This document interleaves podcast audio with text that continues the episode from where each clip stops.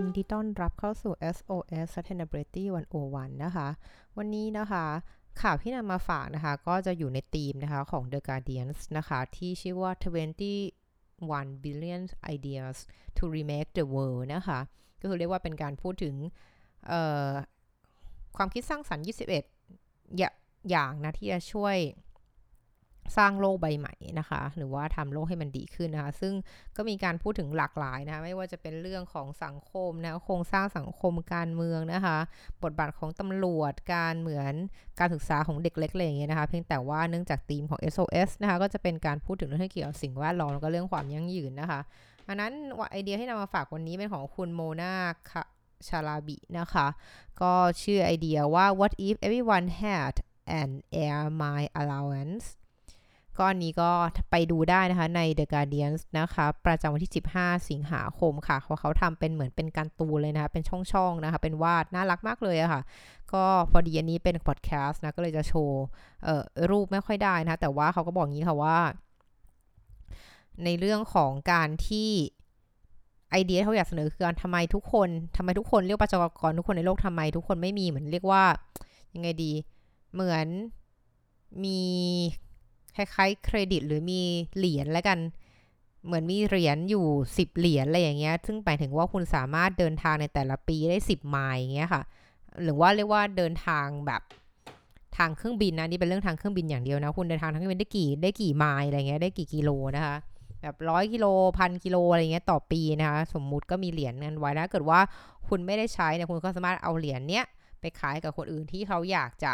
บิน โดยที่โดยเรียกว่าทุกคนคงจะมีเหมือน1,000 1,000เหรียญอะไรอย่างเงี้ย สามารถบินได้1,000ไมล์ต่อปีอะไรอย่างเงี้ยค่ะ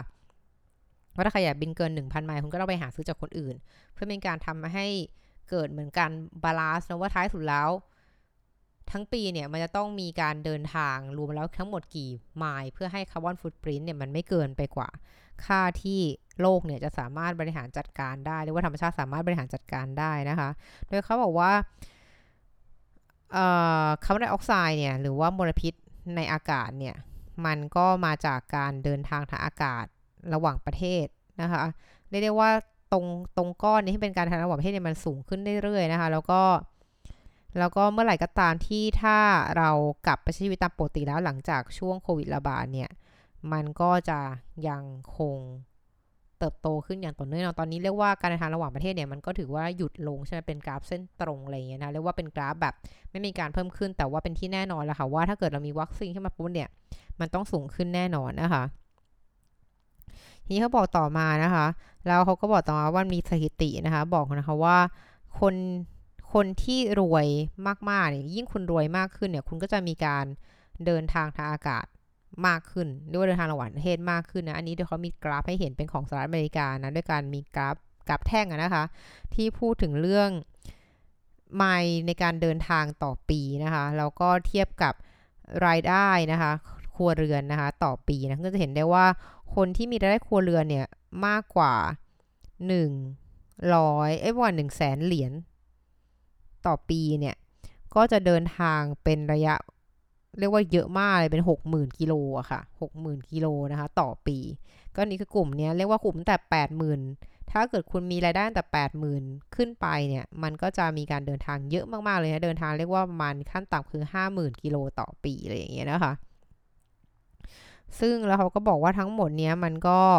เป็นคนรวยทั้งนั้นเลยนะคะ ที่บอกว่าใน ในในในกลุ่มนี้ค่ะ เรียกว่ากลุ่มนี้เยอะมากๆ เลยเป็นคนรวยแบบเยอะสุด ๆ เลยนะคะ ซึ่งสิ่งที่ถ้าเรามีการบริหารจัดการอย่างแบบใหม่นะคะที่แก้ปัญหาให้ตรงจุดมากๆเลยนะว่าใครเดินทางเยอะคนนั้นก็ควรจะต้องเป็นคนรับผิดชอบ ต่อปัญหาเรื่องสิ่งแวดล้อมนะคะก็คือเขาก็แนะว่าทุกทุกคนเนี่ยก็จะเหมือนได้รับโคต้านะรับปริมาณที่เล่าฟังว่า คุณจะได้รับโคต้าในการเดินทางเท่าไหร่นะคะต่อปีอาจจะเป็น1 หนึ่งหนึ่งหนึ่งพันไมล์อะไรอย่างงี้นะคะ ซึ่งอันนี้ก็จะอย่างที่บอกว่ามันก็ต้องมาตั้งตั้งให้กระจายคนให้เนี่ยตามเป้าหมายที่แต่ละคนจะต้องเรียกว่าอาจจะเป็นแต่ละประเทศนะ แต่ละประเทศต้องลดคาร์บอนเท่าไหร่คุณก็กระจายให้โคต้านี้กับประชาชนในประเทศของตัวเอง ซึ่งอาจจะแตกต่างไปในแต่ละประเทศนะคะ ซึ่งถ้าคนที่ไม่เดินทางนะคะ ไม่สามารถเดินทางนะ หรือไม่อยากจะเดินทางเนี่ยก็สามารถขาย โคต้าที่เรามีอยู่ได้เหมือน เราเดินทางได้พันกิโลปีนี้เราไม่เดินทางเลย ใครอยากเดินทางมากกว่าพันที่เป็นที่ตัวเองมีเนี่ยคุณก็ต้องมาซื้อส่วนใหญ่ก็จะเป็นคนรวยถูกไหมคะการที่คุณจะเดินทางได้อย่างเงี้ยมันก็ต้องมีทางปัจจัยหลายอย่างประกอบว่าจะเป็นมีเงินมีเวลานะคะแล้วก็หลาย ๆ อย่างดังนั้นเนี่ยอันนี้ก็คือเป็นเรียกว่าแนวคิดนี้ก็เป็นการจัดการปัญหาที่กลุ่มคนรวยนั่นเองถ้าคุณอยาก ได้การเดินทางได้ความพึงพอใจไปเที่ยวเยอะเนี่ยคุณก็ต้องไปซื้อไม้เนี่ยจากคนยากจน หรือว่าคนที่เขาอาจจะไม่เดินทางนะเพราะเขาแบบ ก็ไม่อาจจะมีปัจจัย อาจจะมีเวลาเดินทางนะก็ทำให้เหมือนกับใช้กลไกตลาดนิดนึงนะว่ามีโคต้าจำกัด ดังนั้นมันก็มีการแลกเปลี่ยนกันทาให้ภาพใหญ่เนี่ยทั้งประเทศเนี่ยก็จะมีการปล่อยคาร์บอนออกไซด์ไม่เกินที่กำหนดไว้นะแล้วก็ใครปล่อยมากกว่านั้นคุณก็ไปบริหารจัดการโดยการซื้อขายกันเองนะคะ ซึ่งตรงนี้มันก็จะเป็นการเหมือนกระจายความมั่งคั่งร่ำรวยนะจากคนรวยมากๆเนี่ย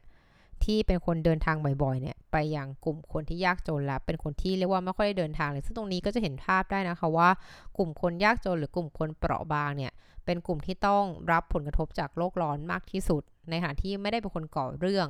มากๆนะเรียกว่าถ้าถ้าเกิดเราบอกว่าการขึ้นเครื่องบินเนี่ยคือการสร้างมลพิษ หรือสร้างคาร์บอนไดออกไซด์ที่สูงที่สุดเนี่ย คนยากจนส่วนใหญ่ก็จะไม่มีโอกาสได้เรียกว่าบินไปต่างประเทศละกันนะดังนั้น คนที่ก่อปัญหาจริงคือคนรวยนะคะแต่ว่าคนรวยส่วนใหญ่ก็ เรียกว่ามี ทรัพยากรเพียงพอให้จะจัดการให้ผลกระทบเหล่านี้มันไม่โดนตัวเองนะคะ ซึ่งตรงนี้ค่ะพอเกิดขึ้นที่เล่าให้ฟังมันก็เป็นความคิดสั้นๆนะคะ เรียบง่ายมากนะคะ เพียงแต่ว่าก็ความคิดเรียบง่ายเนี่ยแต่ว่าการลงมือทำจริงคงต้องมีกลไกอะไรหลายอย่างนะในการจัดการนะคะ ซึ่งก็เป็นอะไรที่น่าสนใจนะคะว่า ในอนาคตเนี่ย เชื่อได้เลยว่าสิ่งที่ตอนนี้ทุกคนพูดกันว่ามันเป็นอาสาสมัครเนอะใครอยากทำเท่าไหร่ทำเนอะช่วยๆกันอะไรอย่างเงี้ยนะคะ อีกหน่อยสิ่งที่เรียกเป็น voluntary basis เนี่ย มันจะกลายเป็น enforcement นะคะ จะเริ่มกลายเป็นกฎกฎหมายเป็นเริ่มเป็นข้อบังคับมากขึ้นเรื่อยๆนะคะ ดังนั้น ก็ตอนนี้เป็นที่แน่นอนนะคะ ว่าบริษัทเนี่ยคงจะดูคงจะถูกบังคับมากขึ้น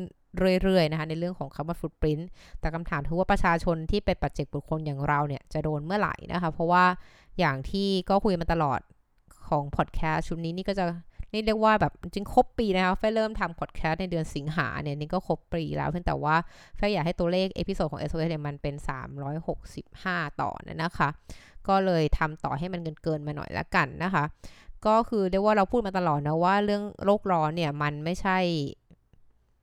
แค่บริษัทหรือรัฐบาลต้องรับนะ แต่ว่าทุกคนมีส่วนในการทำให้โลกนี้ร้อนขึ้นนะคะ ดังนั้นก็ทุกคนก็ต้องช่วยในการแก้ปัญหาเหล่านี้ด้วยนะในในในระดับของปัจเจกบุคคลนะคะ ก็ต้องรอดูนะคะว่าประเทศไหนหรืออะไรยังไงเนี่ยจะมีการใช้ไอเดียเหล่านี้เนี่ยมาจัดการกับปัจเจกบุคคลอย่างไรและเมื่อไหร่นะคะ และนี่คือทั้งหมดของ SOS Sustainability วันวันประจำวันนี้ ขอบคุณติดตามนะคะ แล้วเจอกันใหม่วันพรุ่งนี้ สวัสดีค่ะ